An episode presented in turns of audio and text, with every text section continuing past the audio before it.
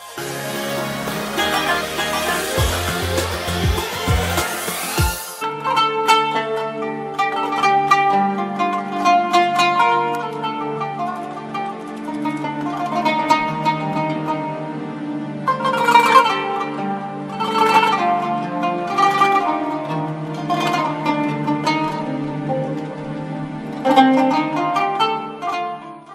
الله الرحمن الرحيم الحمد لله.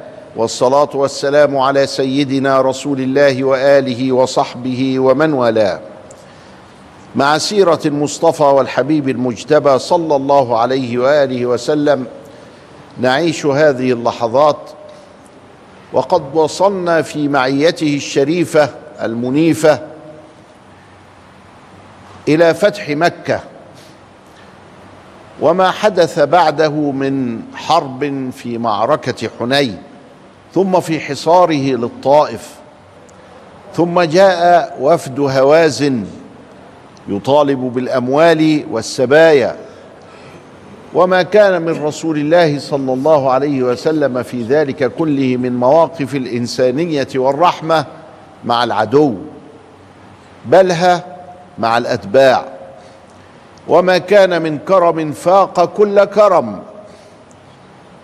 حتى إن الأنصار قد وجدت في أنفسها على رسول الله صلى الله عليه وسلم. فقال لهم كيف؟ وقد ذهب الناس بالدثور وذهبتم برسول الله. فاطمأنت قلوبهم وبكوا وأكدوا البيعة معه ورجعوا برسول الله صلى الله عليه وسلم إلى المدينة المنورة. ودخلت بذلك السنة التاسعة. وفي هذه السنة حرك رسول الله صلى الله عليه وسلم على سبيل الحرب الوقائية والاستباقية بعض السرايا. أكثر من عشرين سرية تذهب إلى الأماكن لتطمئن على الأمن لتقر الأمن لتحافظ على الأمن ولتكسر شوكة من أراد أن يدبر للمسلمين أذية فهي حرب وقائية. وفي هذه السرايا لم يكن هناك قتال وهي معدودة من الثمانين غزوة وسرية التي كانت في العهد المدني. وإنما هي سرايا للضبط والربط. ولقد أحدث هذا مع دخول قريش الإسلام ومع فتح مكة سمعة طيبة للمسلمين في سائر العرب. وبدأ العربي يشعر بنفسه بإزاء الفارسي والروماني وأنه يريد أن يتحرر من تلك التبعية وأن ما كان يمارسه الرومان والفرس من عنجهية وتكبر على المسلمين تأثر بها العربي وشعر أنهم يتكبرون عليه على العربي. فدخلوا في دين الله أفواجا وسنرى هذا الدخول عندما نصل إلى السنة العاشرة في حجة الوداع. فقد حضر فيها مائه وأربعة عشر ألف مسلم رأوا رسول الله صلى الله عليه وسلم بأعينهم وكانوا على الإيمان وصحيح الإسلام وحجوا مع رسول الله صلى الله عليه وسلم فهذا هو عدد الصحابة. لكن الكتب سجلت نحو تسعة آلاف فقط. بالنساء تسعة آلاف وخمسمية من ال 14 114 ألف. فالمسجل عندنا من الصحابة يعني 8% ولا 9% أقل من 9% وهؤلاء لم يروا عن رسول الله صلى الله عليه وسلم إلا ألف وسبعمائة وشوية. قول ألف وتمنمية يعني أقل من واحد ونصف في المية. يعني كل مئة صحابي ممن رأوا رسول الله صلى الله عليه وسلم يروي عن رسول الله الشيء القليل. عاش كثير من الصحابة من الألف وسبعمائة صحابي. له حديث واحد. حياته كلها حفظ عن رسول الله حديثا واحدا. سطرين ثلاثة علشان اللي بيشككوا في السنة. الصحابة لم تكثر من الرواية عن رسول الله بل نقلت حاله ومواقفه الشريفة وأحكامه الشرعية المرعية على أحسن وجه. وكان كثيرون من الصحابة يروون عنه الحديث الواحد مما يؤكد صدقه. وألهم الله هذه الأمة التوثيق عن رسول الله صلى الله عليه وسلم حتى صار فريدا صلى الله عليه وسلم في العالمين. فليس هناك ملك ولا نبي ولا ولي ولا جبار ولا ضعيف ولا أديب ولا شاعر. اهتم الناس بتوثيق النسبة إليه إلا رسول الله صلى الله عليه وسلم. فصار الإسناد مزية هذه الأمة والحمد لله الذي جعلنا مسلمين. وعندما أعطانا المشايخ السند قلنا هذا يوم ولدنا فيه. يوم جديد كأننا قد ولدنا فيه. فإننا قد صافحنا من صافح من صافح من صافح من صافح من صافح. رسول الله صلى الله عليه وسلم إلى منتهاه فاتصلت السلسلة وانثالت البركة وتم الإسناد فيتم بذلك اليقين. فالحمد لله رب العالمين. رجع المسلمون من فتح مكة إلى المدينة. والأنصار فرحون بالرغم أنهم لم ينالوا دنيا ولكنهم نالوا فضلا إلى يوم الدين. لا تسويه الدنيا ولا أمثالها كثيرا. نالوا رسول الله فدفن عندهم عندما انتقل إلى باريه صلى الله عليه وسلم. وما زال رسول الله يشرف المدينة وأهلها. ويتشرفون به إلى يومنا هذا وهو الذي جعل الناس من أقطار الأرض ومن كل الأجناس وبكل اللغات تصب وهو يجذبها جذب المغناطيس للحديد. فصلى اللهم على سيدنا محمد وعلى آله وصحبه وسلم. رجع إلى المدينة ودخلت السنة التاسعة وأرسل السرايا. فلما أرسل السرايا كان منها سريه إلى قلس وقلس هذا صنم من أصنام طي. وطي هي قبيلة حاتم الطائي. وكان على رأس القبيلة شيخ القبيلة عدي بن حاتم. وله أخت وأخت عدي كان اسمها سفانة. وعدي من خوف جيش المسلمين أخذ بعضه يلا خد أهله وبليل وكان قد دبر ذلك قبل ذلك وقال ألحق بالروم فهم على ملتي كان مسيحيا.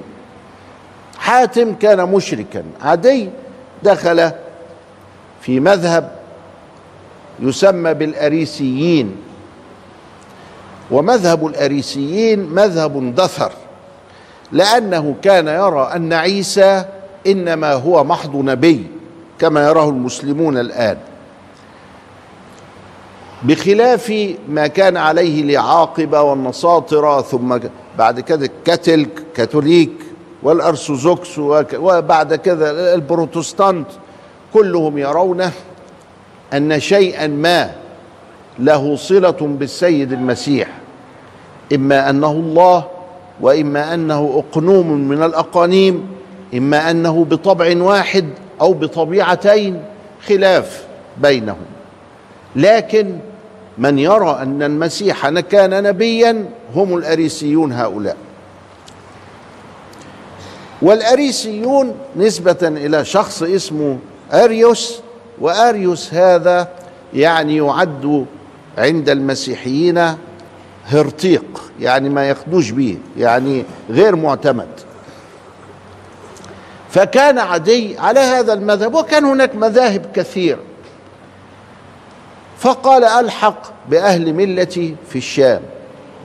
فخد أهله وطار على الشام ونسي أخته.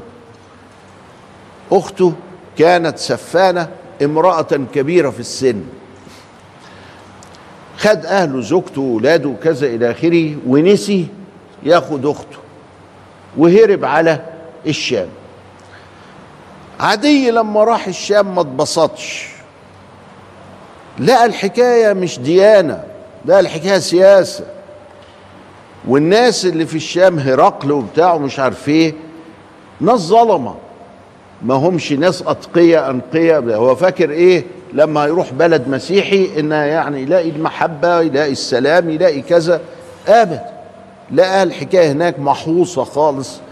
فتضايق. وبقى قاعد متضايق. لا لا. بقى أنا أهرب من جيوش المسلمين. وما أقع في الورطة دي.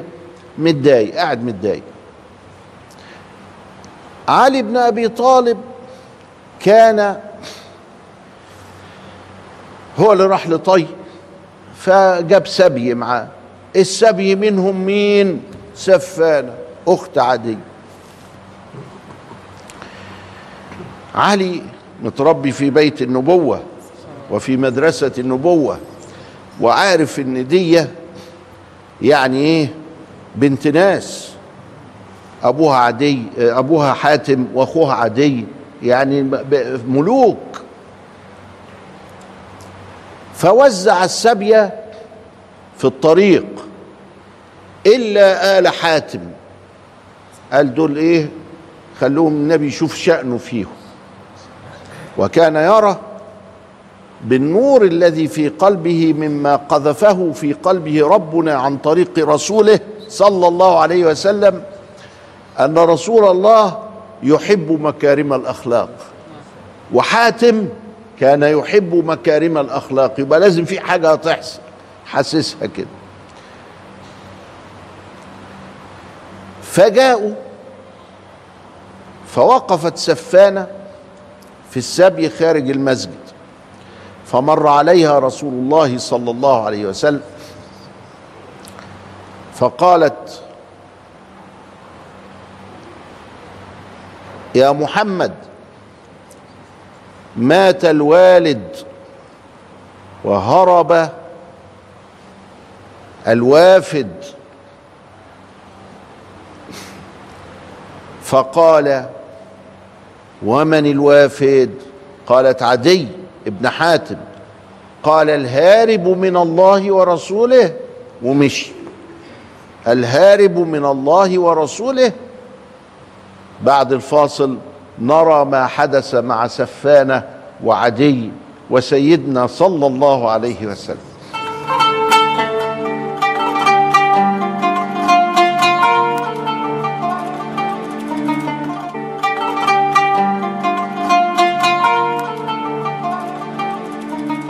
بسم الله الرحمن الرحيم. الحمد لله والصلاة والسلام على سيدنا رسول الله وآله وصحبه ومن والاه.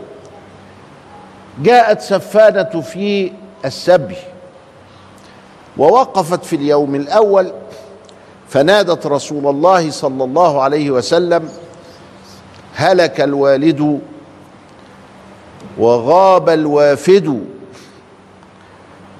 فقال ومن الوافد؟ قالت عدي بن حاتم. ولي الأمر يعني ولي أمرها. فقال الهارب من الله ورسوله وسار. فجاءت في اليوم الثاني فكرت عليه ما هنالك. كررت عليه بتاع اليوم الأول فأجابها بمثل ما أجاب. وفي اليوم الثالث جاء وخلفه رجل. النبي عليه السلام داخل كده وخلفه واحد. فقالت مثل ما قالت.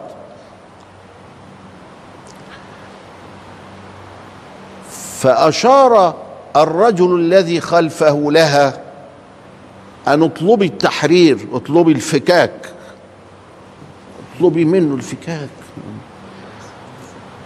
قالت سفانة فعرفت بعد ذلك أنه علي ابن أبي طالب اللي هو قبض عليها. أو كان سببا أو كان قائد الجيش ساعتها. فقالت يا رسول الله أنا امرأة عجوز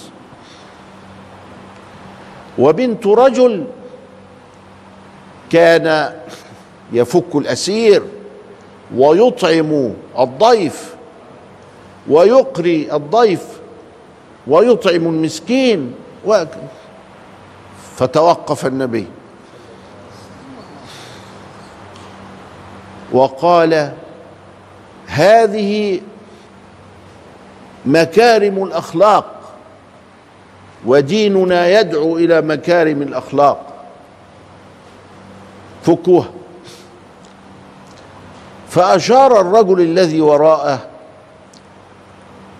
أن اطلبي الرحلة يعني يديها بقى ناقة ويديها مرشد وفلوس عشان.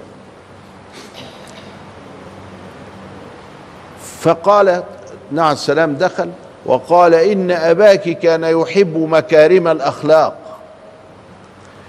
قالت له طب يا رسول الله أهو في الجنة؟ قال لا. لم يقل إنما فعل هذا لسمعة يتسمعها.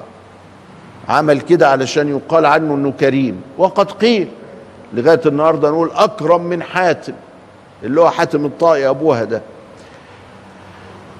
يبقى علاقتنا في الدنيا غير حكاية الأحكام بتاعت الآخرة. أنا مالي؟ هي الآخرة بتاعتنا شفناها رحناها إحنا ملكها ولا نعرف عنها حاجة.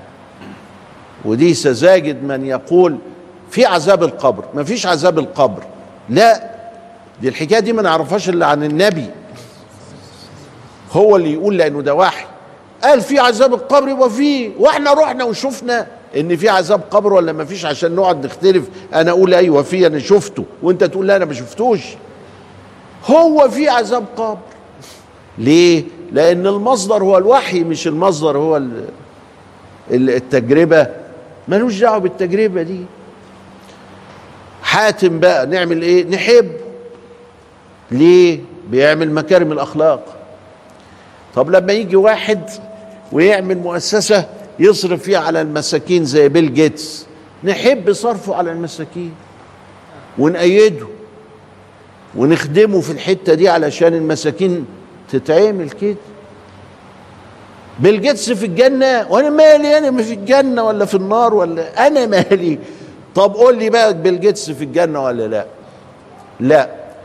بيل جيتس بيقوم بمكارم الأخلاق. بس في الجنة ولا في النار ده في يوم القيامة ماليش دعوة بيه. وده بإيد ربنا مش بإيدنا إحنا طب ومش راضي تقول ليه إنه في النار؟ زي النبي ما قال على حاتم إنه في النار. اولا لأن بالجنس ده عايش لكن حاتم كان مات. ثانيا ده مش النبي. واللي هيمثل دور النبي ده هيتقسم نصه. آه يبقى اذا في وعي في الكلام. يعني بالجدس في الجنة ولا في النار؟ أنا مش عارف. يعني طيب نمشي بالاثنين في الجنه أه فسقط لأنك دخلت واحد كافر. الجنه طب في النار. ها؟ حكمت على واحد يا عيني إنه في النار وقد يكون في الجنه يبقى اذا اللي سأل السؤال ده مش عايز إجابة ده عايز جدال ومراء. وأمرنا بترك المراء ولو كنت محقا. أنا زعيم بيت في ربض الجنة لمن ترك المراء ولو محق. اللي إحنا بنعمله إيه؟ أننا نؤيد مكارم الأخلاق. والناس نوكلها إلى ربها. فكان النبي يحب مكارم الأخلاق فعفى عنها ومن وأعطاها الراحلة وقال لها شوف أنت إمتى عايزة تسافري علشان اديكي المؤنة بتاعتك. فكرت شوية كده يا ترجع لطي ولا تروح الشام؟ هي كانت متغاظة من عادية قوي. لأنه خد بعضه وسابها وخد أهله مراته وولاده وكذا وساب أخته. العجوز. قالت أروح عشان أشتمه. وهزقه شوية لأنه إيه؟ سابني. فسافرت إلى الشام والنبي لقى لها رحلة معاها في الشام فحطها معاها زي شركة سياحية كده. ركبها معاهم وعطى الفلوس وبتاع وراح. سافرت الشام. فأول ما هي داخلة على عادية كده بيبص من بعيد. الله إيه ده؟ دي سفانة دي ولا إيه؟ والله مشيتها كده زي مشيت سفانة. وقعتي سودة ده. أنا نسيتها. نسيت أخدها معاي فجاءت وهي تسب وتلعن وتشتم وكذا إلى آخره. الناس اللي ما عندهاش أصل والناس اللي هي بتسيب إخواتها في الضياع واللي بيجروا واللي بيعملوا. قال لا الله يخليكي أنا جتتي مش مستحمل وأنا غلطان وراسك اهي أبوسها بس اقعدي بقى ساكتة عشان أنا مش مستحمل الكلام ده. أنا مدووش وكمان حزين هنا في الشام. قالت له طيب قال لها إيه بقى محمد عمل معاكي إيه؟ قالت له لا ده أنت تلحق تذهب إليه راغبا قبل أن تذهب إليه مضطر. اجري يا أخويا بسرعة. علشان تلحق شوية. فلا شايفة كده يعني؟ قالت له آه. قالت طب ده أنا ممكن لما أدخل عليه أتقتل. قالت له توكل على الله. اخلص النية لله هتجدك ميسرا فذهب عدي بدون أمان. فدخل المدينة وتحدث الناس. ده عدي بن حاتم هنا يا أولاد. كان من الممكن واحد يمسكه ويقبض عليه ويوديه في الكلبوش لكن لا ربنا سترها معاه بحسن نيته حتى لاقاه رسول الله. قال فأخذ بيدي وقال لم تهرب يا عدي؟ وكانت قصة جميلة لطيفة بين النبي وبين عدي نذكرها في حلقة قادمة إن شاء الله. فالسلام عليكم ورحمة الله وبركاته.